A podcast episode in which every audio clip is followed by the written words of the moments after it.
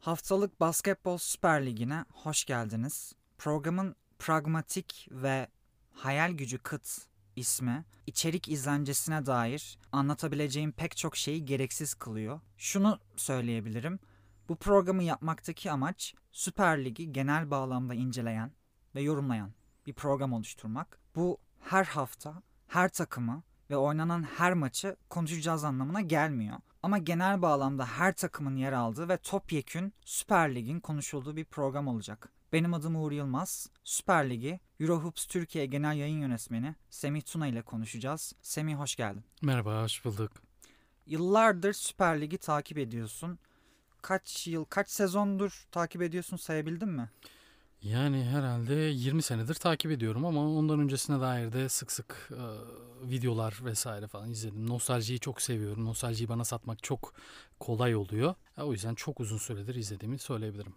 Benim de Süper Lig'in şöyle bir yeri var bende. Ee, şimdi artık bugün birçok ligi izleyip takip ediyorum. Bu liglere de Süper Lig'den fa- farklı yaklaştığımı izlerken söyleyemem. Ama Süper Lig ilk 2004-2005 sezonunda basketbolla beni tanıştıran ilk ligdi. Yani ilk Süper Lig'i televizyonda izleyerek basketbola tanıştım ve ondan sonra basketbol hayatıma çok farklı şekillerde girmeye başladı. O yüzden Süper Lig'in bende bir milatlık durumu da var. Girizgahı fazla uzatmadan artık basketbol konuşalım.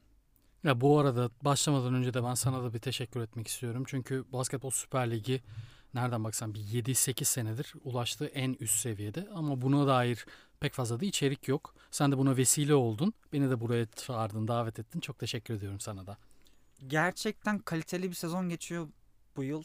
Yani uzun zamandır olmadığı kadar kaliteli görüyorum ligi. Birden çok radikal artmamış olsa bile biraz kademeli olarak belki buraya gelindi. İşte Rusya'da olanların da belki pazar etkisi oldu ama e, oynanan basketbol da çok kaliteli.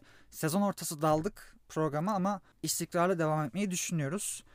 Bu hafta, geçen hafta daha doğrusu ilk cuma maçında Tofaş Konyaspor'u 79-76 yendi. E, önce burayla başlayalım. Konyaspor en iyi oyuncusu Jordan Morgan olmadan maça çıktı. Gerald Eddy de yine sakatlığıyla oynayamadı ve 4 ve 5 numaralardaki birinci opsiyonlarından mahrum bir Konyaspor izledik. Öte yandan Tofaş'ta da yeni bir antrenör değişikliği oldu. Dimitris Priftis'in ayrılmasının ardından Orhun Ene'nin ligde ilk maçıydı. Ee, Tofaş, Konyaspor ve maça dair izlenimlerin neler? Bu arada şey de eklemek lazım sanıyorum. Tofaş'ta da a, cezasından dolayı Rob Gray oynayamamıştı. E, onlar için de önemli bir test maçıydı. Çünkü Rob Gray e, bu takımın e, çok önemli bir parçası ve onsuz nasıl hücum edeceklerine dair bazı izler de görebilirdik. Ben Tofaş adına maçın biraz daha kolay geçmesini bekliyordum. Çünkü Jordan Morgan'dan bahsediyoruz, Gerald Eddy'den bahsediyoruz. Onların yokluğunda uzun rotasyonunda Ramazan Tekin ve onun backup'ı olarak Cevher Özer oynadı. Ee, yani bu ikili Türkiye Basketbol Ligi'nin orta sıra takımlarının rotasyonunu oluşturabilir en fazla diye düşünüyorum.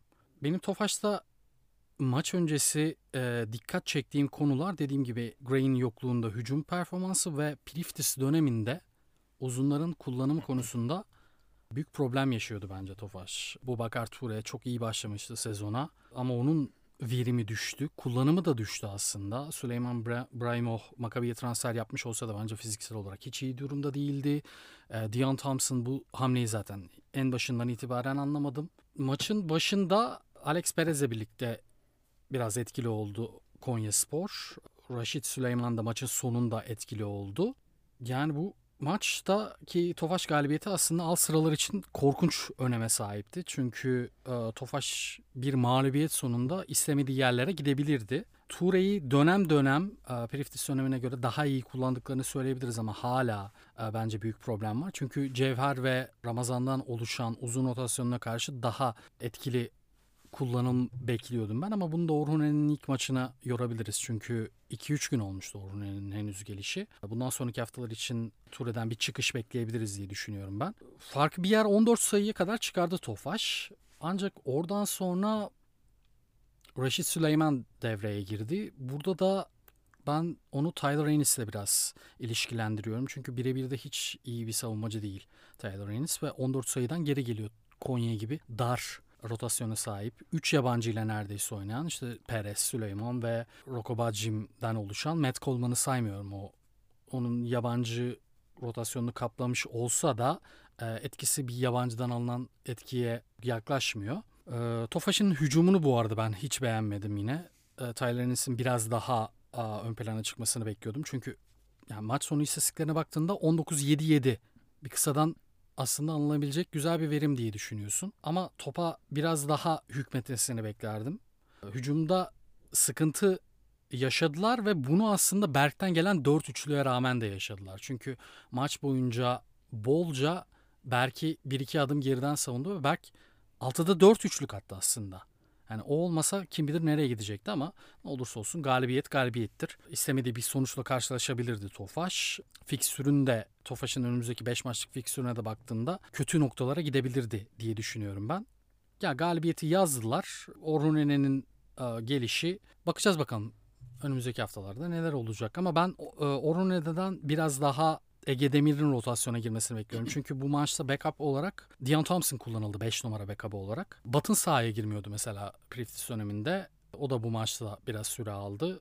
Biraz daha rotasyonu darlaştırabilirler belki en azından uzun rotasyonda. Şimdi bu maçı ben biraz maç öncesi savunma planlarından okudum. Çünkü ma- yani maçta oynanan oyunu e, iki takımın da savunma planları biraz dikte etti. Berkurlu'dan bahsettin. Gerçekten ilk devrede e, adam adama savunmada Berk Uğurlu'yu çok geriden savundular. Bütün perdelerin altından geçtiler. Berk Uğurlu da bütün üçlüklerini zaten ilk devrede attı. Yani 4 üçlük attı 12 sayıya çevirdi. İkisini yanılmıyorsam ikinci yarıda attı ya. Öyle Çünkü mi? 2'de 2 başlamıştı diye hatırlıyorum. Hala devam ettiler. Ondan sonra ikinci yarıda da 2 üçlük attı diye hatırlıyorum. Hatta şey e, maç esnasında bakmıştım ya Berk bir maçta kaç tane üçlük atmış olabilir ki en fazla diye. Çok çok boş kaldı ama. Evet çok boş kaldı. Ve o boş üçlükleri de soktu. Burada şimdi Konya Spor'un maç planını burada eleştirmiyorum. Berk üçlükleri soktuğu için. Ama ilk devrede oradan biraz geri dönmekte biraz geç kaldıklarını düşünüyorum. Daha erken dönebilirlerdi oradan. Çünkü şimdi Berk Uğurlu belli bir seviyenin üzerinde bir penetreci. Kendi pozisyonu için kuvvetli ve topu iyi saklıyor. Penetre ettiğinde fazla top kaybı yapmıyor. Ama tamamıyla geriden savunduğunuzda ve bütün ku- kullandığı bütün perdelerin altından geçtiğinizde üçlükleri atmaya devam ediyorsa hala o savunmayı yapmayı isteyeceğiniz kadar da güçlü bir penetreci değil. İlk, ilk yarıda bundan vazgeçmediler. Nitekim ilk yarıyı Tofaş önde kapattı. Yani bence de Tofaş çok müthiş bir hücum performansı sergilemedi ilk yarıda ama Berkurlu'nun o şutları bulmasıyla farkı yakaladılar ilk yarıda. Diğer tarafta da şöyle bir şey var. Tofaş'ın savunma planında da onlar da sadece bir oyuncuyu değil pek çok oyuncuyu Konyaspor'da aslında top değil daha çok topsuz savunmada onlar üzerinden yardım getirerek boş bıraktılar. E, Konyaspor'da oynayan yay gerisinden oynayan bütün yerli oyuncular artı Rokabacim'de onun üzerinden de yardım getirdiler. Rokabacim de enteresan bu maça kadar ki önceki 4 maçta 13'te 0 üçlük atmış. Bu maçta da 4'te 0 başlamış. Bu maçta da 4'te Aynen. 0 başladı. İkinci yarıda ilk üçlüğünü attı. Yani 17'de 0'lık bir sekansı var ligde yay gerisinden. Tofaş'ta savunma planını daha çok Konyaspor'un yerli oyuncuları artı Bacim üzerinden yardım getirerek kurdu. Ki aslında bu kadar da boş bırakılacak bir oyuncu da değil Bahçım. 17'de 0 biraz ekstrem bir örnek bence. Evet çok çok Hı hı. ilginç bir Aynen. sekans. Bu arada da mesela 17'de sı- ilk yarıda da 4'te 0 atıyor ama bir yandan da orta mesafeleri sokuyordu falan. Enteresan. Ee, Gerald Eddy'nin de olmadığı bir yani Gerald Eddy'nin yokluğu belki de en fazla orada hissedildi. Çünkü onun ala- açtığı alan yok. Kullandığı ceza şutları yok. Artı bence Jordan Morgan'ın da kendisi şutör değil ama Jordan Morgan'ın devrilmeleri Konya Spor'da e, savunma dikkatini çok çektiği için daha kaliteli yay gerisinden şutlar bulmalarına im- imkan sağlıyor. Jordan Morgan olmayınca o şutlar da yaratılamadı. Bence Tofaş savunması bu maç planı sayesinde Alex Perez ve Rashid Sulaimon ikilisine çok iyi alan daraltabildiler. Ee, Sulaimon daha sonra açık saha bulduğu zaman çok verimli işledi ama yarı sahada Alex Perez de Sulaimon da hem çok top kullanmak zorunda kaldılar zaten kadro eksikliğinden dolayı da hem de Tofaş savunması diğer oyuncular üzerinden getirdiği yardımlar sayesinde iyi alan daralttığı için biraz inişi çıkışlı hücum performansı sergilediler ama bence maçın kırılma noktası ikinci yarıda geldi. Çünkü ikinci yarıda Konyaspor savunması alan savunmasına geçti. Alan savunmasına geçtikten sonra Tofaş hücumunu kitlediler. Ee, burada şöyle bir ilginçlik de var. Şimdi Konyaspor'un bence yarı saha hücumu aslında bunu herkes söylüyor bütün sezon boyunca. Yarı saha hücumu geçiş hücumlarından çok daha sorunlu ve Morgan ve Edin'in olmadığı bir ortamda daha da sorunlu. Tofaş'ın ne kadar alan daralttığından bahsettik. Ya Al- bunu da aslında şeyden de okuyabiliriz mi? Asist sayılarından. Genelde birebire kaldılar daha çok.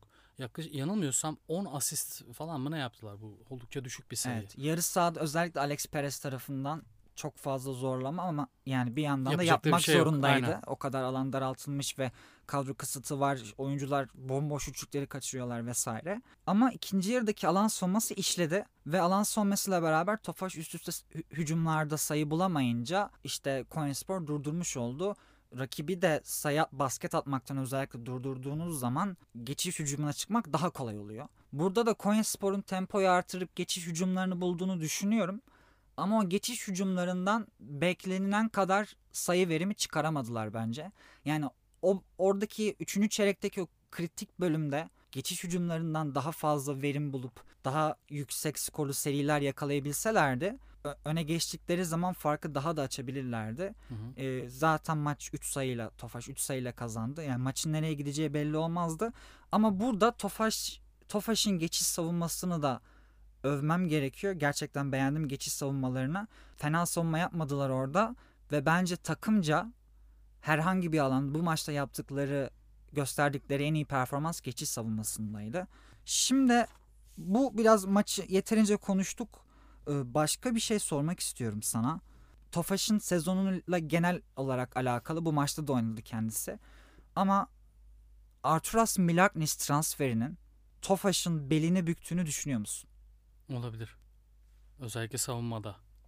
Onun yerine daha önce Türkiye'de sayı krallığı yaşamış bir oyuncuyu alma ihtimalleri vardı ama Milaknis'e gittiler. Bunun sebeplerini ben tam bilmiyorum. Maddi o muhtemelen maddiyat dolayısıyladır. Ama savunmada eksi yazıyor ister istemez ve Orhunen'e sezon başında başlamış olsaydı Priftis'le hiç imzalamamış olsalardı bence yapacağı transferlerden birisi değildi Milaknis. Zaman zaman dörde de çekmek zorunda kalabiliyorlar onu ve haliyle yaş defektinden dolayı artık ister istemez ayaklarını çekme konusunda. Zaten Prime döneminde de Milaknis'i çok iyi bir savunmacı olarak söyleyemezdik. Onun yerine oynatmak zorunda kaldığınız işte 4 numarada oynatmak zorunda kaldığınız Dion Thompson'da düşününce orada bir kara bir delik varmış gibi geliyor bana. Ama tabii çok fazla sirkülasyon oldu, oyuncu sirkülasyon oldu Tofaş'ta. Hani bundan sonraki süreç için Orhunen'e takviyeler isteyebilir. Ama e, bunu gerçekleştirebilecek maddiyata sahipler mi, öyle bir lükse sahipler mi bilmiyorum. Bence bu seneyi geçiş senesi olarak görebilirler. E, kendilerini bir an önce e, küme düşme hattının üzerine çıkarmak zorundalar. Böyle. Milagnis transferiyle alakalı geriye dönük bir perspektiften bakmayacağım ben. Yani şimdi soruda o tarz bir eleştiriyle imasıyla sordum ama şu anda Milagnis Tofaş'ta ve Tofaş şu an ne yapabilir perspektifinden perspektifinden de bakmak istiyorum. Çünkü bence Priftis döneminde de Milagnis'i e, yeterince verimli kullanamıyorlardı. Şöyle Milagnis reputasyonu çok belli bir isim olduğu için herkes tanıdığı için baktığınız zaman üçlük kullanım ver- e, verimi değil. Hacmi çok yüksek aslında ya da çok yüksek olmasa da beklenildiği kadar yüksek ligde. Yani üçlük atmıyor demiyorum. Ama Priftis döneminde şütör setlerini fazla göremedik. Yani Jalgiris'te sürekli topsuz şütör setleri üzerinden oynayan bir oyuncuydu. Tofaş'ta ise daha çok işte topsuz tarafa gelen toplarla falan üçlük atıyordu. O şütör setlerini yeterince göremediğimizi düşünüyorum Priftis döneminde. Peki ben sana bir soru sorayım. Bu Berk'le alakalı olabilir mi? Bilmiyorum. Çünkü ona hani Berk'e gelen Berk'i riske edebiliyorsun en nihayetinde hücumda. Hani o bir etken olabilir mi? Bir numaran böyle bir defekte sahipken bu maçta 4-3'lük atmış olsa da Berk'in en kuvvetli olduğu yönlerden birisi değil sonuçta. Şütörlük. Zannetmiyorum çünkü şundan genelde bu tarz şütör setlerinde üzerinden yardım edebileceğiniz bir oyuncu varsa Milagnis perdelerden çıktıktan sonra o oyuncu yardıma gidiyor zaten. Yani kendi savunmacısı ona yetişirken bir yandan da oradan yardım geliyor. Orada genelde yardım getirilen oyuncu Berk gibi şutunu riske edebileceğiniz birisi olsa da hemen direkt bir pas ötesinden yardım geldiği için o pasla penetre imkanı bulabiliyorlar. Bence şutör setlerinin oynatılması gerekiyor. Bu arada şunu da söylemiyorum yani Milagnis hem yaşı gereği hem kariyerinde bulunduğu nokta gereği belki o şutör setlerinden eskisi kadar verim de çıkaramayabilir. Ama Milagnis transferini yaptıysanız bu transfer yanlış olmuşsa bile asla beklediğiniz verimi alamayacaksanız bile takım hücum düzeninde daha iyi de kullanmak zorundasınız. En azından bunu denemek zorundasınız. Şimdi şu da var. Şimdi Orhunen'e geldi. Sezon ortasına gelen antrenörün takımın set repertuarıyla nasıl oynayacağı çok ikircikli bir konu. Genellikle antrenörler fazla set oynayamıyorlar ama şöyle bir şey var. Genelde çok değiştirebildikleri setler daha çok topla daha daha az haşır neşir olunan setler oluyor. Yani mesela dip çizgi oyunlarına kendi oyunlarını getiriyorlar. Şutör setleri de bu tarz şeyler. Çünkü topla o kadar haşır neşir olduğunuz bir şey değil. Daha çok formasyon belli. Oyuncular nasıl diziliyorlar. İşte şuraya topsuz perdeciler dizilecek. Şurada şu aksiyon olacak. Buradan şutör oyuncu dışarı katlı çıkacak. İşte şut varsa var yoksa yok. Bunu e, sezon ortasına gelen antrenörün takımın set havuzuna eklemesi daha kolay olduğunu düşünüyorum. Bence Orhun bunu yapmalı. Birazdan da konuşacağız aslında ikinci maç zaten. Olimpiyevic'in e, yeni gelen Aubrey Dawkins için bunu yaptığını gördüm. Yani anında perde çıkışı setlerini eklemiş Dawkins için ya da var olan setleri onun için kullanmış. Daha ilk maçında çok yüzdeli dağıttı. Dolayısıyla yani sezon ortası gelen bir koçtan tamamıyla bütün hücum düzenini değiştirmesini ben bekleyemem ama bu tarz aksiyonlar için daha uygun olduğunu düşünüyorum. Orhun bunu katiyen yapması lazım çünkü Milagnis transferi bir kere yapılmış. Buradan bir çıkış yok. E, Tofaş'ın mümkün olduğunca Milagnis'i daha verimli kullanmaya çalışması lazım. Onu denedikten sonra işe yarayacak mı yaramayacak mı görürüz. Ve böylece cumartesine geçelim. Geçelim. İki, ikinci maç daha doğrusu haftanın ikinci maçı ama cumartesinin ilk maçıydı. Türk Telekom Bursa Sporu Ankara'da 84-63 mağlup etti. Maçın bir kere maçın kendisine gelmeden önce maçın enteresan bir hikayesi oldu. Tarık Jones'u apandisit sorunu olduğunu düşünerek ısınma sırasında hastaneye götürüyorlar. Telekom maça Tarık Jones olmadan başlıyor. Oynamayacağı da söyleniyor aslında. Maç oynanırken tahlilleri yapılıyor anladığım kadarıyla. Bir sorun olmadığı görülüyor ve maça geri dönüyor Tarık Jones. Üçüncü çeyreğin ortasında bir anda parkeye çıktı. Yani hiç beklenmeyen bir şekilde. Ve işin ilginç tarafı da Telekom o sırada yaklaşık herhalde 25 sayı falan öndeydi. Yani belki de Telekom'un en iyi oyuncusu onsuz gayet iyi idare ettiler ama yine de maça çıktı, parkeye döndü. Bununla ilgili bir dipnot düşmek istiyorum sadece. Yani ne kadar popüler bir fikir olur bilmiyorum ama bu enteresan bir hikaye. Telekom'un kulüp olarak bunu zaten hikayenin kendisi ilginç ama Telekom'un da hikayeleştirmesini beklerdim. Yani ortada aslında başta ciddi bir konu var. Yani belki adam ameliyat olacak bilmiyorum. Ciddi bir konu var. Öyleydi zaten. İşte tahlillerine bakacaklardı. Eğer apandisitse hemen ameliyata alacaklardı. Mecburen. Ama şey bilgisini de geçmişti e, Pınar İlik Üçer. Bir problem yaşanmazsa hemen maça yetiştirilecek diye geçmişler. Ve bence şey kısmını demiyorum zaten. Yani işte hastaneye gidilmesi vesaire vesaire ama sonuç temiz çıktıktan sonra bence maça geri dönme kararının alınması yani sonuç temiz çıkıyor orada Tarek Johnson tamam hadi maça gideyim demesini artı maça yetişme kısmını artı parkeye çıkma kısmını ben izlemek isterdim arka planı. Hı hı. Yani Telekom bence kulüp olarak bunu dijital kanallardan kullanabilirdi. Enteresan bir hikayeydi çünkü neden enteresan bir hikaye? Şunu çok gördük. Yani özellikle büyük maçlar için pek çok basketbolcu bu sporun tarihinde yıllardır işte ciddi bir sakatlığı olmasına rağmen özellikle de önemli bir maçsa işte yine de ısınmaya çıkıyor, kendini bir deniyor, maça çıkmaya çalışıyor ve sakatlığa rağmen oynuyor. Bu tarz şeyleri çok gördük. Ama ben hiç ısınmada hiç beklenmeyen bir şüpheyle hastaneye götürülüp belki ameliyat ya da temiz sonuç çıkarsa maça dönme arasına gidip gelen bir oyuncu ve maça dönmesi böyle bir şey görmedim. O arka planda biraz görmek isterdim. Sadece bunu dipnot düşmek istedim. Ma- Sanıyorum ama şöyle bir şey ben de araya girmiş olayım. Ee, Telekom'un öyle bir sosyal medya gücü yok diye biliyorum ben.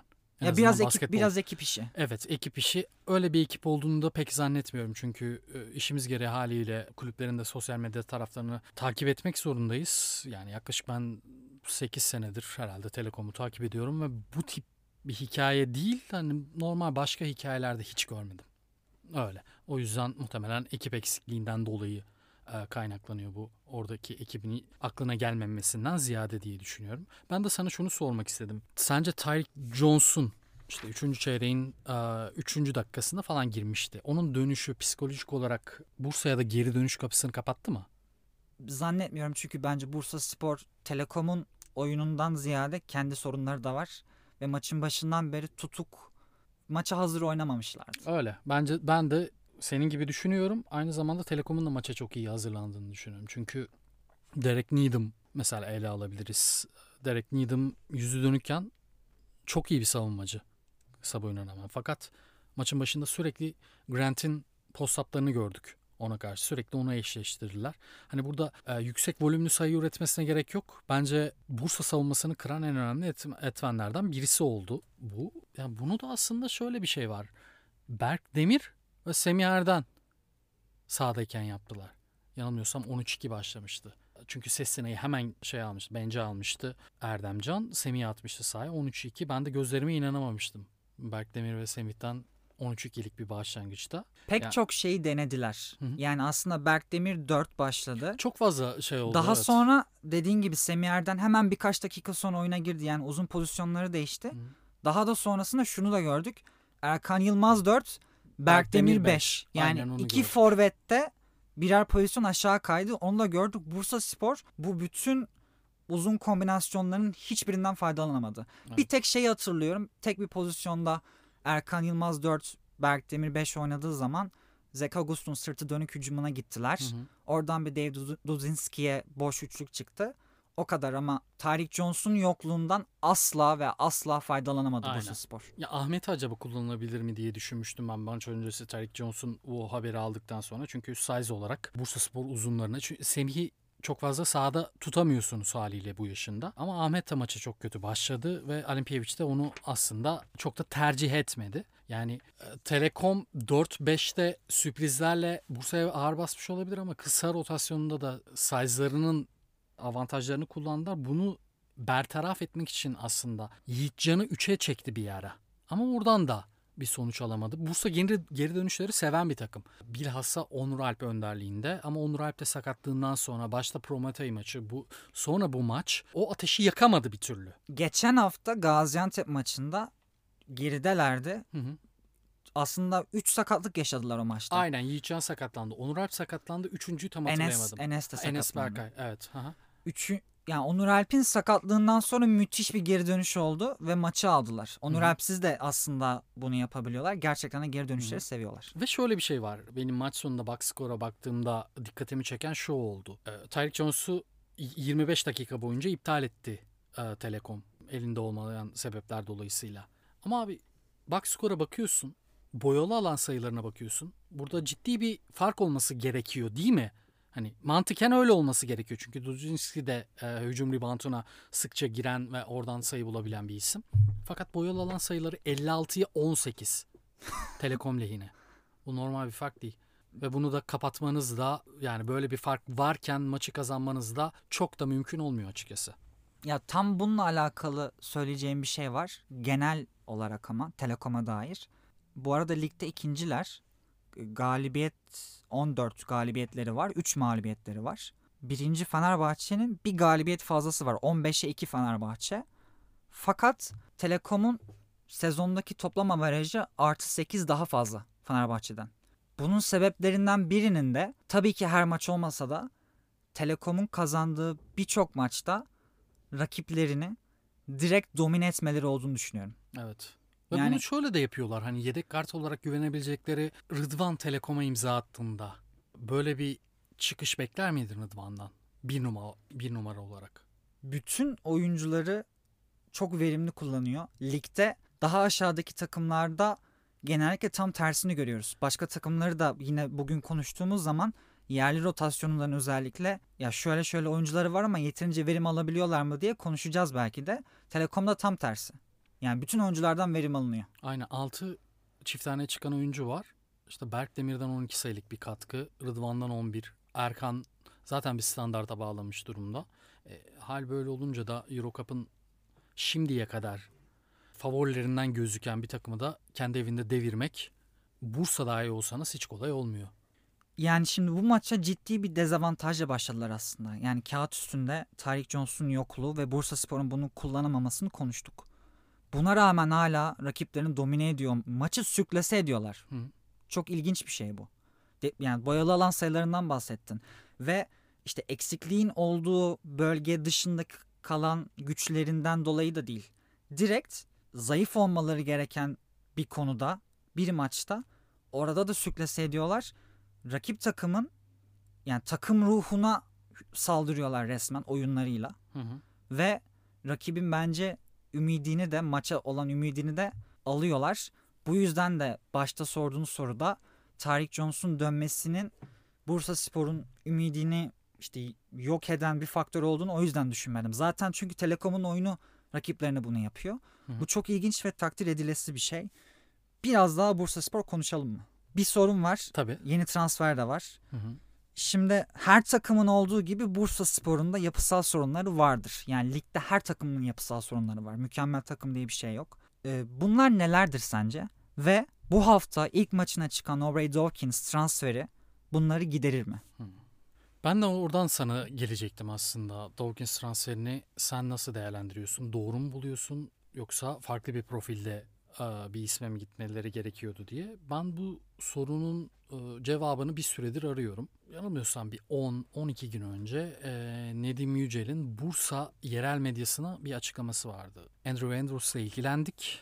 Olmak üzereydi. Ama ardından Andrews e, işte kariyerine daha farklı şekilde devam etmek istediğini söyledi diye. Ben burada bir çilingire ihtiyaç olduğunu düşünüyorum. Dawkins bugün bu hafta diyeyim daha doğrusu 21 sayıyla başladı evet. Ama Dawkins'i tarif ederken bir takımı sırtına alıp e, taşıyacak bir oyuncu olarak tarif edebilir misin? Bence edemezsin. Geçen sene Telekom'da da bunu bu şekilde görmemiştik zaten. Ben oraya daha net, daha saf bir skorer bekliyordum ama sezonun böyle bir döneminde o oyuncuyu bulmakta hiç kolay olmuyor tabii ki. Bence böyle bir eksikleri var diye düşünüyorum. Ee, onun dışında daha çok formla alakalı olduğunu da düşünüyorum. Yani evet bu maçta bir fark gelmiş olabilir. Bir Venedik maçı ya da özür diliyorum Brescia maçı farklı bir şekilde bitmişti. Bursaspor kazanamamıştı. Ama mesela Onur Alp sakatlıktan dönüşüyle de bağlantılı olabilir bu bu fark farklı şekilde bitmesi. Ben Bursa'da işleri çok olumsuz şekilde görmüyorum. Bu maça özel diye düşünüyorum. Bir daha bu şekilde kaç maç görebiliriz bilmiyorum. Ama Bursa'nın tavanını yükseltecek isim bence Dawkins'ten ziyade isim olarak vermek gerekirse Andrew Andrews'tu. Çok benzer düşünüyorum. Bursa Spor'un yapısal sorunları hücumda ve savunmada çok benzer aslında. Çünkü savunmada Kevarius Hayes'in hücumda da Andrew Andrews'un yerini asla dolduramadılar. Bu transfere de ben de aynı perspektiften bakıyorum. Olimpiyevich Dawkins gelmeden önce basın toplantısında bir açıklama yaptı. İşte aslında yazın istediklerini söylemişti. Burada da transferin şöyle aslında Dawkins tabii ki de faydalı bir oyuncu. Telekom sezonunda orta şeker atış hacmiyle çok yüzdeli şutlar atıyordu. Bu maçta da çok yüzdeli attı. Ama orada aslında hücumda bir temel bir yaratıcılık ve oyun kuruculuk problemi var. Yani Derek Needham sen savunmasından bahsettin hücumda da felaket. Zaten yani her şey attığı sayı değil ama attığı tek basket 20 saniye kala bitmiş Hı hı. bir maç bir maçta attığı bir basketti yani. Bursaspor Onur Alp ve Derek Needham'dan totalde 11 sayı çıkarabiliyorsa o maça eksi yazmak zaten mantıklı olan. Ama yani Onur Alp'le alakalı ben de genel bir sorun olduğunu düşünmüyorum. Onur Alp istikrarlı, gayet istikrarlı bir oyuncu. Bu maçta hem Telekom'un çok gedik açmayan ve disiplinli savunması üstüne de sakatlık dönüşü olması oyuna çok ağırlığını koyamadığından daha çok koymadı bile bence. Ama Onur Alp'le alakalı genel olarak bir sorun yok. Fakat Derek Needham'la alakalı bir istikrar sorunu var bence. Çünkü mesela geçen hafta da Gaziantep maçında fitili yaktı. Onur Alp sakatlandıktan sonra. Ama o noktaya kadar Gaziantep neden o kadar önde gidiyordu? Derek Needham yine hiç oyunda yoktu. Hücumda hiç yoktu yani. Burada şu da var. Andrews olmadığı için oyun kuruculuk ve yaratıcılık yükü biraz fazla ona kalıyor. Bu oyunu aşan derecede fazla ona kalıyor. Evet. O yüzden aslında direkt Needham probleminden daha çok Andrew Anderson yerinin hiç doldurulamamasına bağlıyorum. Bir de şu var. Şimdi Aubrey Dawkins'i istemişsiniz. herhalde o transfer olmayınca Clemens alındı diye düşünüyorum. Çünkü benzer profili görüyorum. İki tane daha çok topsuz kanat skoreri. Hücumda rolleri benzer. Clemens alınmışken ardından Dawkins hemen sezon ortasında boşa çıkınca Dawkins almak bana lüks transferi olarak geliyor sadece. Tabii ki de Bursa Spor'u daha iyi yapacaktır. Ama yapısal sorunlara değinmiyor bile Evet, bu doğru. transfer. Yani aslında hücumda Andrews üzerinden gidiyoruz ama savunmada da pota altında Duzinski ve Zach Agus'un arkasında olacak kalibrede olsa bile yani bir Kevarius Hayes kalibresinde bir oyuncu olmasa bile savunma yapabilecek bir uzun alsalar o da Dawkins'ten daha acil ihtiyaçlara yönelik bir transfer olurdu. Bence olmadı. Dawkins iyi oynayacaktır Bursa Spor için ama yapısal sorunlara bir cevap niteliğinde bir transfer olduğunu düşünmüyorum. Hala Bursa Spor'da Andrew Andrews ve Kevarius Hayes'in yerlerinin dolmaması en büyük problem. Günün bir sonraki maçıydı. İzmir'de Karşıyaka Galatasaray'ı 103-91 mağlup etti. Şimdi bu maça dair birçok sorun var. İlki şu. Andreas Pistiolis yabancı sınırında Cehay ve Floyd'u bıraktı. Dušan Ristic onun yerine yabancı pivot olarak bu maçta tercih edildi. Bu karar hakkında ne düşünüyorsun? Hmm, Ben doğru olduğunu düşünüyorum çünkü şöyle bir şey. Ristic bu takımın en çok kazanan oyuncularından birisi. En profil olarak en önemli oyuncularından birisi ve e, tüm kamuoyu tarafından da birinci pivot olarak görülen birisi. Ona bu güveni de göstermeniz gerekiyor diye düşünüyorum. Ristic Floyd yerine ya ben şeydeydim maçtaydım Limoges maçındaydım. E, Floyd maça ilk beş başlamıştı. Ardından maça girişi yanılmıyorsam 5 dakika oynadıktan sonra maçın son 2-3 dakikasında falan girmişti. E, Risic çok verimli bir maç geçirmişti. O yüzden bana garip gelmedi açıkçası Risic tercihi. Bir numarada Galatasaray'da bol değişiklik var. Daha çok Debost yerine Darren Russell'ın gelmesini konuşuyoruz. Ama Yunus Emre Sonsırma- Sonsırma'nın gidişi de süre dağılımında Tyrese McKee'nin direkt bir numara oynamasına neden oldu. Hatta bu maça bir numarada ilk 5 başladı. Hı hı. Darren Russell kenardan başladı. 5. dakikadan sonra girdi. Hı hı. Hatta bence geç bile oldu. 6. dakika diye ben de buraya notumu almışım. Risic de yine aynı şekilde 6. dakika. O süreye kadar e, Karşıyaka inanılmaz yüksek bir volümle üçlük attı ve hani İzmir deplasmanına 17-4 falan diye yanılmıyorsam Evet. skor. E, İzmir deplasmanına 13-0'la başladığınızı düşünün. Yani orada karşıda bir tane bir oyuncu var. E, bunu intikam maçı olarak gören bir oyuncu var. Değersizleştirildiğini hissettiği e, bir oyuncu var. Tabii bu şekilde bir başlangıçta Galatasaray'ın ekmeğine de yağ sürmüyor açıkçası. Peki Galatasaray'ın bu yeni oyun kurucu rotasyonu ve Tyrese McKee'nin iki numarada Debost'un yanındayken daha topsuz, daha kanatlardan hücum eden bir rolden bir numaraya geçişine elbette Darren Russell transferiyle birlikte ne diyorsun? Çok o, mantığa oturtamadım ama Yunus Emre'den hiç katkı alamamışlardı yanılmıyorsa. Herhalde Yunus Emre de e, orada rolünden memnun değildi ve Kartal'ın sakatlığının ardından Bahçeşehir'de daha fazla rol, daha fazla süre alabileceğini düşünerek Bahçeşehir Bahçeşehir'e gitti. Pisyolis'in de Yunus Emre'den, daha doğrusu Galatasaray taraftarı genel olarak Yunus Emre'den pek memnun değildi. E, Ama evet e, Tyrese McKee bir numarada e, pek alışık olmadığı bir rolde oynuyor ama çok fazla sirkülasyon olduğu yine Tofaş için söylemiştik Galatasaray'da da bu şekilde. Ondan bu rolde performansını maksimize etmek ne kadar maksimize etmesini beklemek ne kadar adil olur? E, bu konuda benim de şüphelerim var. Haksın. Yani bence McKee korkunç bir maç geçirdi. Hı hı. Çünkü hücumda verimsiz olduğu kadar savunmada da çok kötüydü. Hı hı. e, Karşıyaka'nın hücum performansında mutlaka Galatasaray'ın gevşek savunmasında payı var. Özellikle McGee ve Kolayro'nun berbat savunma yaptığını düşünüyorum bu maçta.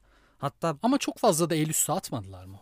Yani bana öyle geldi böyle evet boş şut buldular ama çok da üstü, çok da iyi günlerindeydi. Karşıyaka gibi geliyor. ya ama mesela Jalen Brown da hiç skorer olarak devreye giremedi. Hı hı. E, maçın başındaki o bahsettiğin 17-4'lük seride de Thomas Akyazılı çok ekstra Aynen. oynadı.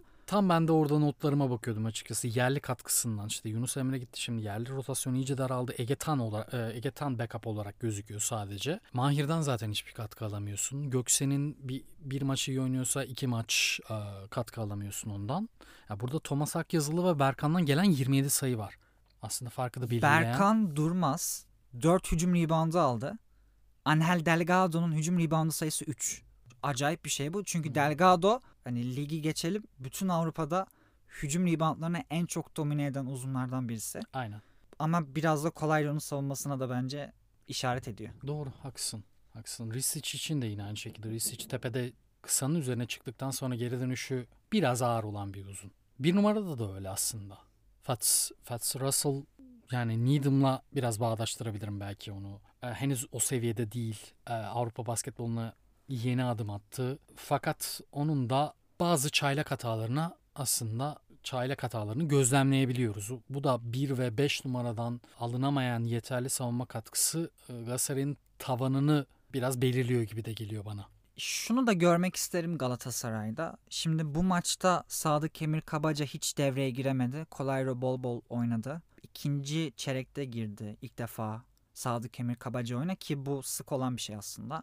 Kolayro'nun bu performansının ardından en azından şunun denenmesini görmek isterim ben. Galatasaray bunu kotarabilir mi emin değilim ama denendiğini görmek isterim. Aslında en baştaki soruyu da biraz bunun, buna yönelik de sordum. Bence Kolayro yerine maçlarda çift pivot yabancı denenip maç kadrosunda hem Ceha, hem Cehay ve Floyd hem Dušan Ristic denenip Sadık Emir Kavaca'nın birincil uzun forvet olarak başladığı onun kenarda olduğu dakikalarda da Floyd Ristic ikilisini Galatasaray'ın kotarıp kotaramayacağını görmek isterim. Hmm.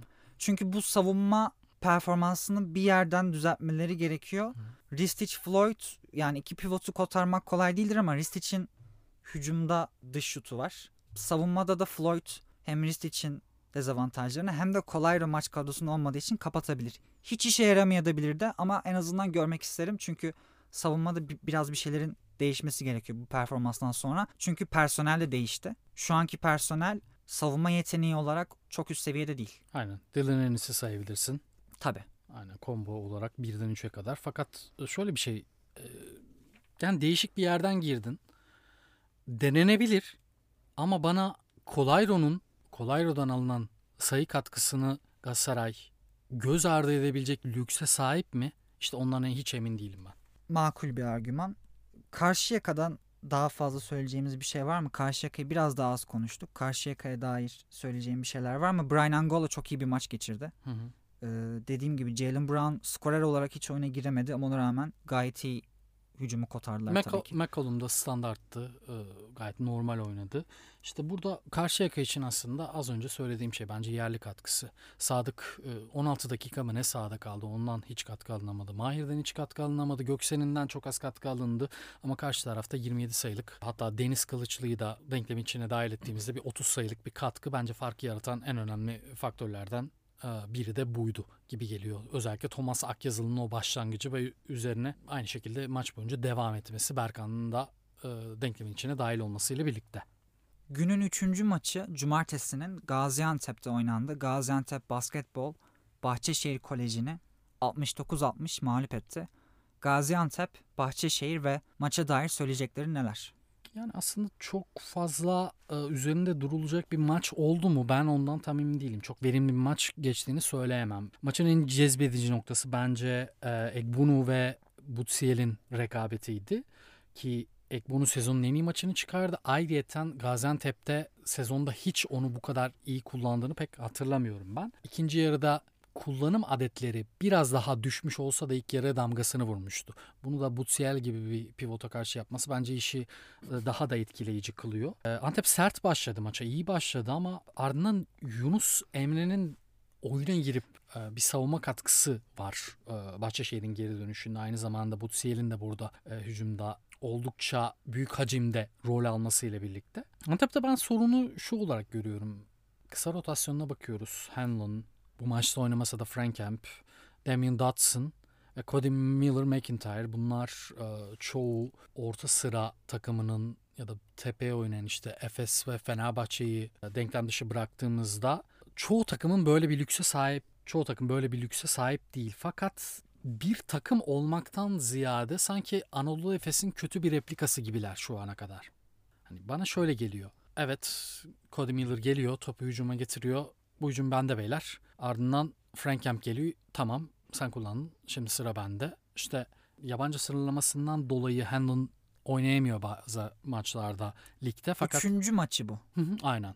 İşte Dodson yine aynı şekilde alıyor. İş bire bire kalıyor biraz daha. Bunlar da skor üretme... Geçen sene Antep bu işi oldukça iyi kotardı. Niye? Çünkü QJ Pe- Peterson ve e, Jarmar Gully'nin skorer meziyetleri bu oyunculara göre çok daha üst düzeyde. Yaptıkları transferde evet Çin'e gittiler belki ama ceplerini çok iyi bir şekilde doldurmaya gittiler oraya aynı zamanda. E, Burada ben e, bir rol paylaşımının, bir harmoninin şu ana kadar oluştuğunu düşünmüyorum. FIBA Euro Cup'ta ikinci tur gruplarında firesiz şekilde gitseler de kadro kalitesi o takımların Antep'e karşı oldukça aşağı seviyede.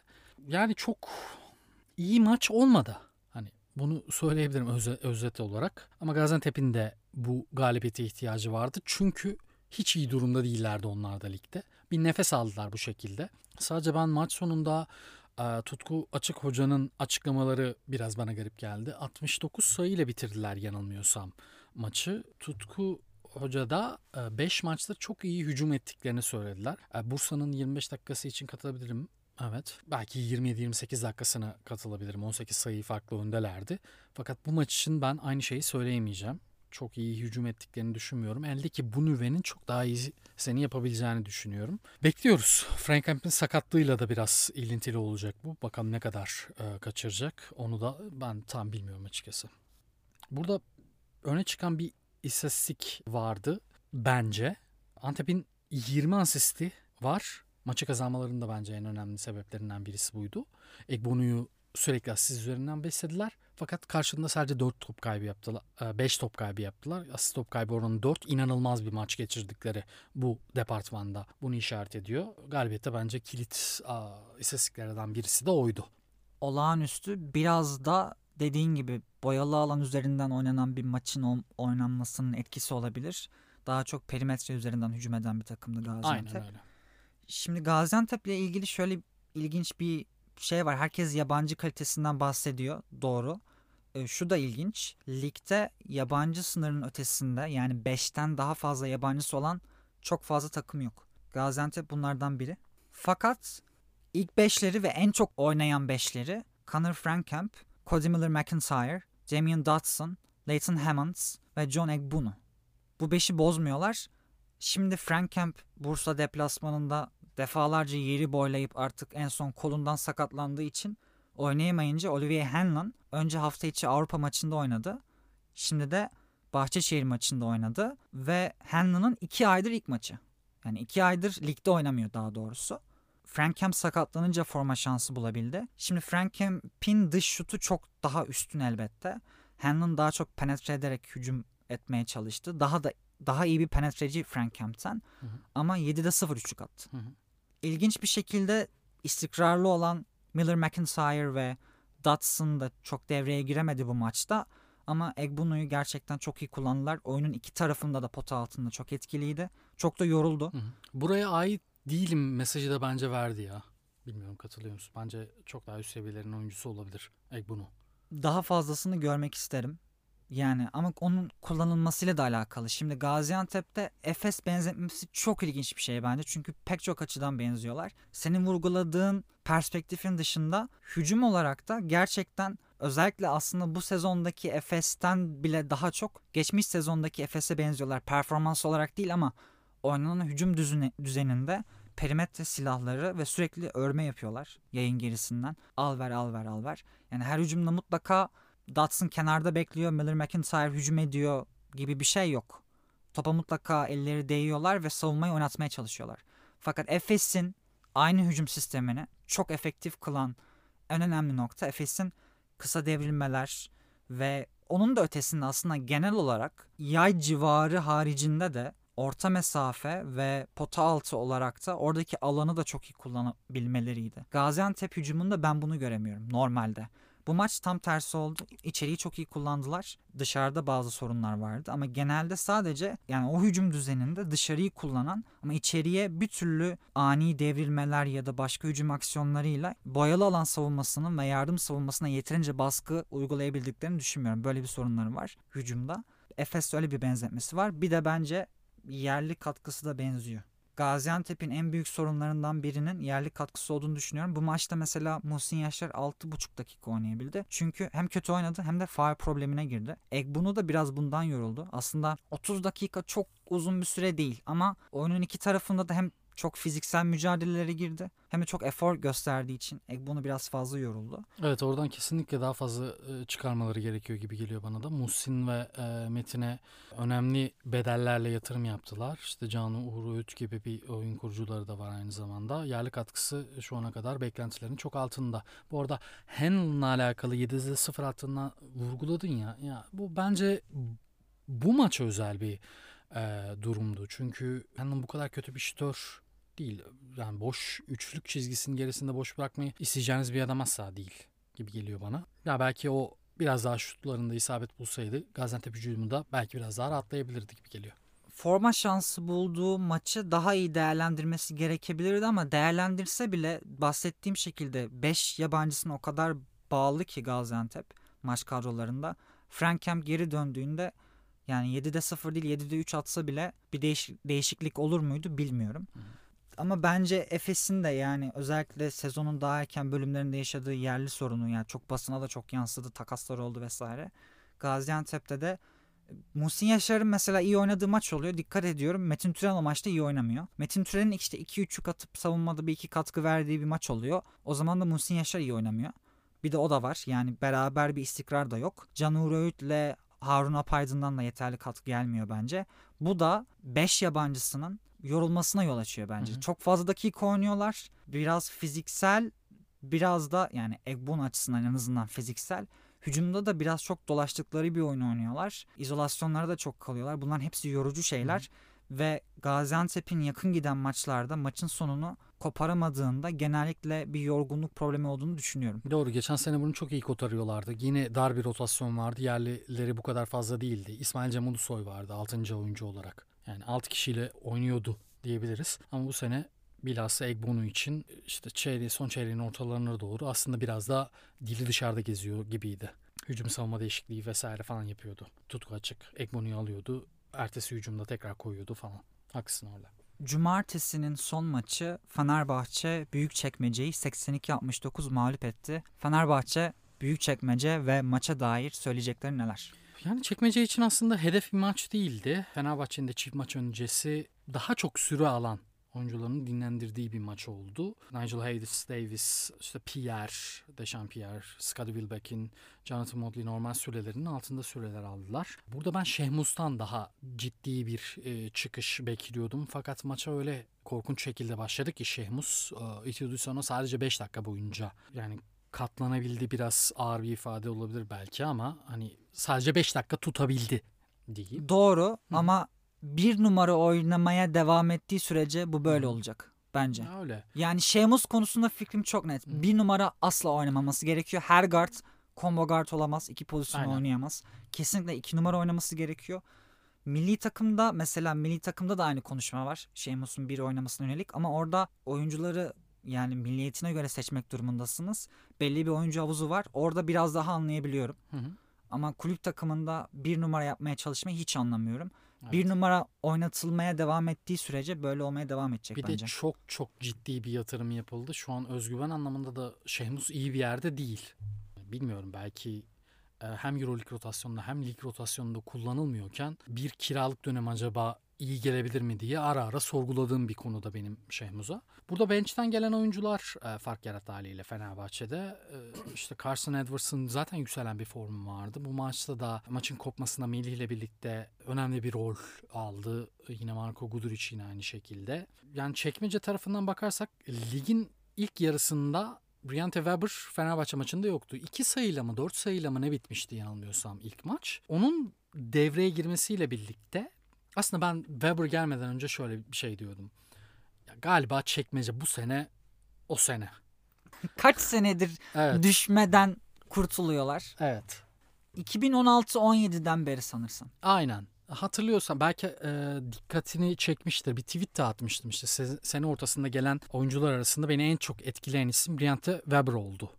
E, onun gelişiyle birlikte şu an 6 galibiyete çıkmış durumdalar ve ligin bence en iyi savunmacısı şu ana kadarki periyotta. Hani top çalma kralı olduğunu ben daha dün öğrendim Briante Weber'ın. Ondan tamamen bağımsız bir şekilde söylüyorum. Jordan Crawford'la birlikte uyumları da çok etkileyici ve bu şekilde e, Calvietis'i rotasyon dışında bırakıp Dimitri Rivers'ı 4 numaraya çekip orada alanı da açabiliyorlar. Jordan Crawford'a bir alan da sağlayabiliyorlar. Çekmecenin oyunu o açıdan çok düzeldi. Bu maçta da oldukça rekabetçi kaldılar maçın içinde ama onlar için dediğim gibi bir hedef maç olarak e, görmek doğru olmaz. Burada Fenerbahçe'nin bench'ten gelen oyuncuları 83 81 69 82 82. 82 82 sayının 62'si bench'ten geldi. E, Fenerbahçe alması gerekeni aldı açıkçası burada. E, Edwards'tan, Melih'ten hani çift maç öncesi diğer oyuncuların yorulmaması gerekiyordu. Her ne kadar iki maçı da İstanbul'da oynayacak olsalar da ama sert bir Olympiakos maçı bekleniyor. O yüzden yani galibiyet için çıkmıştı. Galibiyetini aldı. Bence e, bunun da ötesinde ne kadar çok şey söylenebilir maça dair onu da tam bilemiyorum. O zaman pazar gününe geçelim. İlk maç uzatmaya gitti. Merkez Efendi Belediyesi Denizli Basket Darüşşafaka'yı 97-94 mağlup etti. Tabi ilginç olan şu var. Max Heidegger Euroleague'e gitti ve en önemli oyuncularından biriydi takımın ve henüz bir yerine transfer olmadan oynadılar. Şundan da bahsedilebilir. Merkez Efendi Heidegger'ın transferinden ne kadar memnun bilmiyorum. Çünkü 130 bin 120 bin euro. 120 bin euroluk bir Euroleague çıkışı var. Euroleague takımı gelip bu çıkışı ödediği için ayrılıyor. Ama aslında Merkez Efendi'ye daha yüksek tekliflerin Süper Lig içerisinden geldiği ve reddettikleri söyleniyor. Euroleague için bir buyout vardı zaten onu evet kullandı doğru. Yani burada da zaten artık çağdaş dönemde bu Euroleague çıkışlarının takımları nasıl etkileyebileceğini de görüyoruz. İlla bir oyuncu Euroleague takımına gitti diye işte daha yüksek bütçeli bir takıma gitti diye e, kulüp bundan faydalanıyor anlamına gelmiyor. Hı. Merkez Efendi'nin bundan çok memnun olduğunu düşünmüyorum. Aldıkları bonservis parasıyla da yerine sezon ortasında nasıl bir takviye yapabilirler, yapacaklar mı bilmiyorum nasıl olacak. Evet haklısın ama geçen seneyi bir düşünsene. Sene sonuna doğru Eugene gelmişti Merkez Efendi'ye ve ligde tutmuştu onları mesela. Belki yine böyle bir hamle de olabilir. Hani aynı isimden bahsetmiyorum tabii ki. Ama 120 bin euro bence Denizli için çok çok önemli bir para. Merkez Efendi çok ciddi bir galibiyet sayısına da ulaşmış durumda. Onların tabii ki ilk hedefi şey de ligde kalmaktı. Ve ona ulaşmaya aslında çok da yakınlar. İlk evet. 8 kapısındalar ama şu an. İlk 8 kapısındalar. Ben sene sonunda onları ilk 8'de göreceğimizi pek düşünmüyordum. Max Heidegger'in gidişinden de önce. Onların kalması gerekiyordu ligde. Şimdi iyi de bir para kazandılar. Max Heidegger'in haliyle sene sonuna kadar olan alacaklarını da göz önüne koyduğumuzda ve Arca'nın da performansını koyduğumuzda belki belli olmaz şimdi. Arca'nın performansı e, sayesinde çok cüzi bir miktara oynayan bir oyuncuya gidebilirler. Belki Arca'yı direkt bir numara yapabilirler ki burada Ar, e, bu hafta Arca'nın performansından mutlaka bahsetmek gerekiyor. Arca çok yetenekli bir oyuncu. Sana bunu dün akşam da söylemiştim. Galatasaray'a sezon başındayım zaten Yunus Emre son sırmadan daha güvenilir bir backup olduğunu düşünüyorum. Daçka maçında da bunun izlerini gösterdi açıkçası 14-6-13 ile birlikte. Biraz maça geçecek olursak Merkez Efendi 45 dakikalık bir maçın 40'ını çok üstün şekilde oynadı. Sadece 5 dakika biraz bocaladılar ve o 5 dakikada Marcus Starks'ın akıl almaz şut performansıyla birlikte geri döndü Daçka. Hak etmişlerdi bu maçı ve alt sıralardaki çoğu takım da ellerini kavuşturarak bekliyordu Merkez Efendi'nin kaybetmesini. Ama buna imkan tanımadılar ve e, ligde kalma yolunda çok önemli bir galibiyet aldılar. Yani Heidegger'i aramama gibi bir durum söz konusu olamaz. Bu kim gelirse gelsin böyle olacak. Hani e, çok baba bir gardı getiremeyecekleri için ama yani Arca da bence ben buradayım mesajını çok çok güçlü bir şekilde verdi. E, Johnny Hamilton'ın öne çıkan bir performansı var. 19-15-4 yaptı. E, ilk yarı pek e, ortalıkta gözükmeyen Rogavopoulos 22-8'de bitirdi maçı. Çok kritik şutlar soktu. Hem son çeyrekte olsun hem uzatmada olsun. Burada şeyden bahsetmiştik. Telekom Bursa maçında boyalı alan sayılarından bahsetmiştik. Burada da yine aynı o şekilde bir fark var. 46'ya 18. Starks'ın o patlaması olmasa muhtemelen maç e, çok daha önce bitecekti. Çünkü fark bir ara 18 sayıya kadar çıktı ve e, Merkez Efendi hiç maçı bırakmayacak gibiydi. Daçka'ya dair bu maçı bu arada ben izleyemedim. Bu hafta izleyemediğim iki maçtan biri. O sırada Avustralya açık finali vardı onu izliyordum. Ligde de maçları tekrardan izlemek biraz zor. Ama onu belki başka programlarda konuşuruz. Mutlaka izle çünkü bence haftanın en iyi maçlarından biriydi. Ya bir de zaten çok uzattık. Daçka'ya da belki bir dahaki hafta gireriz. Evet bilmiyorum. sa- sadece şunu söyleyeceğim. Şu ilginç. Daçka'da bu sezon şunu görüyorum hücumda. Michael Starks dribbling, üç, dribbling üstü üçlükleri sokuyorsa çok ritimli ve daha iyi gidiyorlar. Bu maç galiba 7 üçlük sokmuş. Hı hı. Ama yine de Çok da iyi başlamamıştım. evet uzatmada kaybettiler. Hı hı. Ve Beşiktaş Manisa Büyükşehir Belediyesi maçına geçelim. Pazar gününün ikinci maçı. Beşiktaş Akatlar'da 76-73 mağlup oldu. Manisa Büyükşehir Belediyesi'ne çok kritik bir maçtı. Şunu söyleyeyim. Hakan Demir geldikten sonra Manisa Büyükşehir Belediyesi 5 galibiyet 4 mağlubiyette. Ondan önce 1 galibiyet 7 mağlubiyettelerdi. Üst üste 3. maçlarını kazandılar Beşiktaş deplasmanında. Kaybettikleri Hakan Demir yönetiminde kaybettikleri 4 maçın ikisinde de bir uzatmada diğeri de bir sayıyla kaybedildi. Ve maçın bitimine 11 dakika kala 20 sayı önde oldukları bir maçı kaybetmişlerdi Konya Spor maçını. Yani hani e, senin bir sayıyla dediğin maç öyle bir maçtı. O şekilde senaryosu olan bir maçtı. Ben hatta şöyle diyeyim bir aile toplantısı vardı diyeyim. 20 sayıydı. Maçı kapattım. Bir baktım şok. 20 sayıdan geri dönmüşlerdi. Bu hafta da tam tersini Beşiktaş'a karşı yaptılar bence.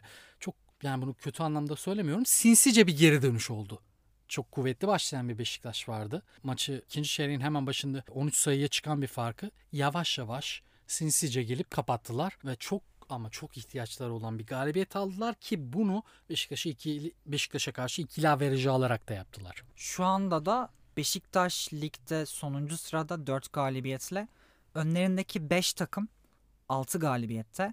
Bu elbette çok hafta var kapatılmayacak bir fark değil ama eğer bu maçı Beşiktaş kazansaydı Beşiktaş Manisa ile beraber 5 galibiyette eşitlenecekti. Çok kıymetli bir maçtı.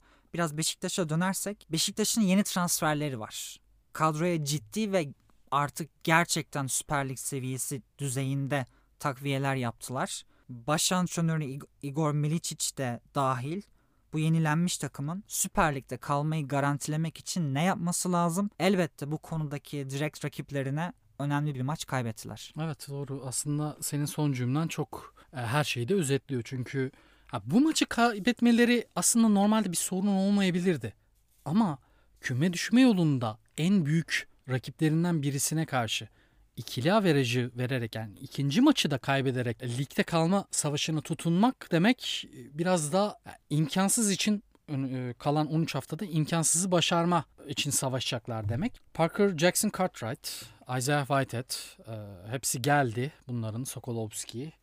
Bence ben David McCormack'i de çok beğensem önemli bir rol alabileceğini düşünsem de Avrupa'da önümüzdeki 2-3 sene içinde henüz o seviyede değil hatta onun değişmesi gerektiğini bile düşünüyordum açıkçası. Çaylak. Çaylak evet. Çünkü çaylakla küme düşme savaşına girmek bazen ölümcül olabilir.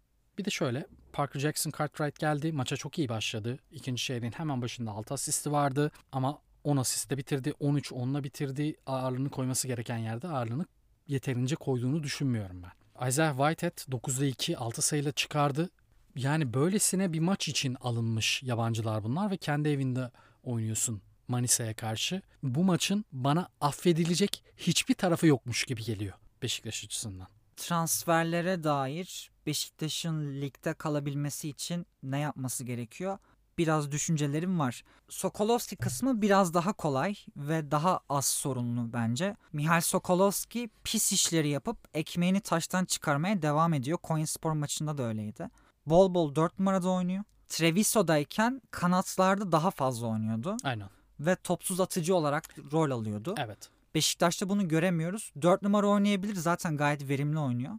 Ama 4 numara oynasa bile hücumda kanatlarda yine kullanılabilir. Kullanılmıyor. Şu an sadece bireysel eforuyla hücum katkısı veriyor. Savunmada da katkısı var ama Sokolovski'nin verimini yine Milicic artırabilir. Ama esas sorunun guard ikilisinin olduğunu düşünüyorum. Bireysel kısma değindin. Evet eleştirilebilecek fazla kısım var. Bir kere Parker Jackson Cartwright'ın dış şutu biraz arıza veriyor. Oynadığı iki maçta şu anda yay gerisinden 12'de 1. Hı hı. Ve yeterince havalanamıyor şutlarında. Boş kaldığında statik şutlara kalıyor. Şutları kısa kalabiliyor vesaire. Ama Beşiktaş'ın hücum düzeninde şuna ihtiyacı olduğunu düşünüyorum. İyi bir guard ikilisi var artık. Elinde Whitehead var. Jackson Cartwright var. Parker Jackson Cartwright zaten bireysel olarak işte mesela dış şutta sorun yaşasa bile e, penetre zamanlamalarını ustalıkla ayarlayıp üzerine savunmayı çekip çok rahat asistler yapıyor ve hücum yaratıyor. Ama bu ikiliyi bireyselliğin dışında da hücum düzeninde daha tehditkar kullanmak zorunda Milicic. Ben bunu görmüyorum. Fakat bu iş zor bir iş. O, yani programın başında Orhunen'e ve Milagnis'e dair bahsettiğimde sezon ortası gelen koçun hücum düzeninde bazı aksiyonları yerleştirmesi, kendi aksiyonlarını yerleştirmesi topun ve savunmayı okumanın daha önemli olduğu aksiyonlara göre daha kolay demiştim. Beşiktaş'ın yapması gereken ise topun ve savunmayı okumanın daha önemli olduğu konularda Whitehead ve Jackson Cartwright ikilisini beraber kullandıklarında daha bir ikili atak yaratabilmeleri. Şu an ben bunu görmüyorum. Biraz Whitehead hücum ediyor, biraz Jackson Cartwright hücum ediyor. Jackson Cartwright daha kontrolde. Ama yani mesela şunu görebilmeliyiz Beşiktaş hücumunda. İkisi de parkedeyken atıyorum sağ kanattan Jackson Cartwright bir ikili oyun oynayacak. Ortaya doğru gidebilir. Kenara doğru gidebilir. Fark etmez. Bu savunmayı önce biraz sarsacak. Savunmayı hareket ettirecek. Sonra topu hemen ters kanata çevirip bu sefer Whitehead diğer uzunla ikili oyun oynayabilir. Bu tarz şeyleri hiç görmüyoruz. Şu an biraz o biraz o hücum ediyor. İkili tehditkar bir hücum düzenine bu guard ikilisiyle geçmek zorundalar. Böylece daha iyi kullanırlar. Ayrıca Jackson Cartwright'ın şutuna geldiğimiz zaman da şu anda çok statik üçlükler denemek zorunda kalıyor. Savunmanın da nasıl sav- savunduğuna bağlı olarak. Ama eğer Beşiktaş savunmayı diğer gardıyla oynatabilirse ve çeşitli aksiyonlarla da topsuz da olabilir. Oynatabilirse devamında Jackson Cartwright'ın savunma rotasyonlarından dolayı daha dinamik, daha ritim bulabileceği, şansının daha yüksek olduğu dış şutlar bulabileceğini düşünüyorum. Bu sorunu da aynı şekilde aşabilirler. Ama burada Milic için işi hiç kolay değil. Yani Sokolovski'yi kanatlarda ve daha topsuz atıcı olarak kullanmak bile daha kolay bir iş.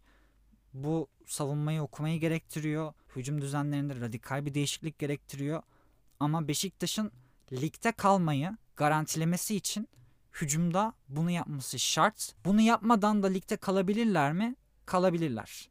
Yani önümüzde çok hafta var. Bilmiyoruz ne olacak. Kalabilirler. Şu an dezavantajdalar ama kapanmayacak bir fark da değil. Fakat bunu yaparlarsa Süper Lig'de kalmayı garantileyeceklerini düşünüyorum. Ben de son olarak biraz Manisa'dan bahsetmek de istiyorum. Manisa arda arda John Robertson ve Paco Cruz transferlerini açıkladıktan sonra ilk aklıma gelen şey şuydu. Az sıralarda ligde kalmak için uğraşıyorsanız çok iyi bir garda ihtiyacınız var. Guard ikilisine de ihtiyacınız var. Jordan Crawford örneğinde olduğu gibi.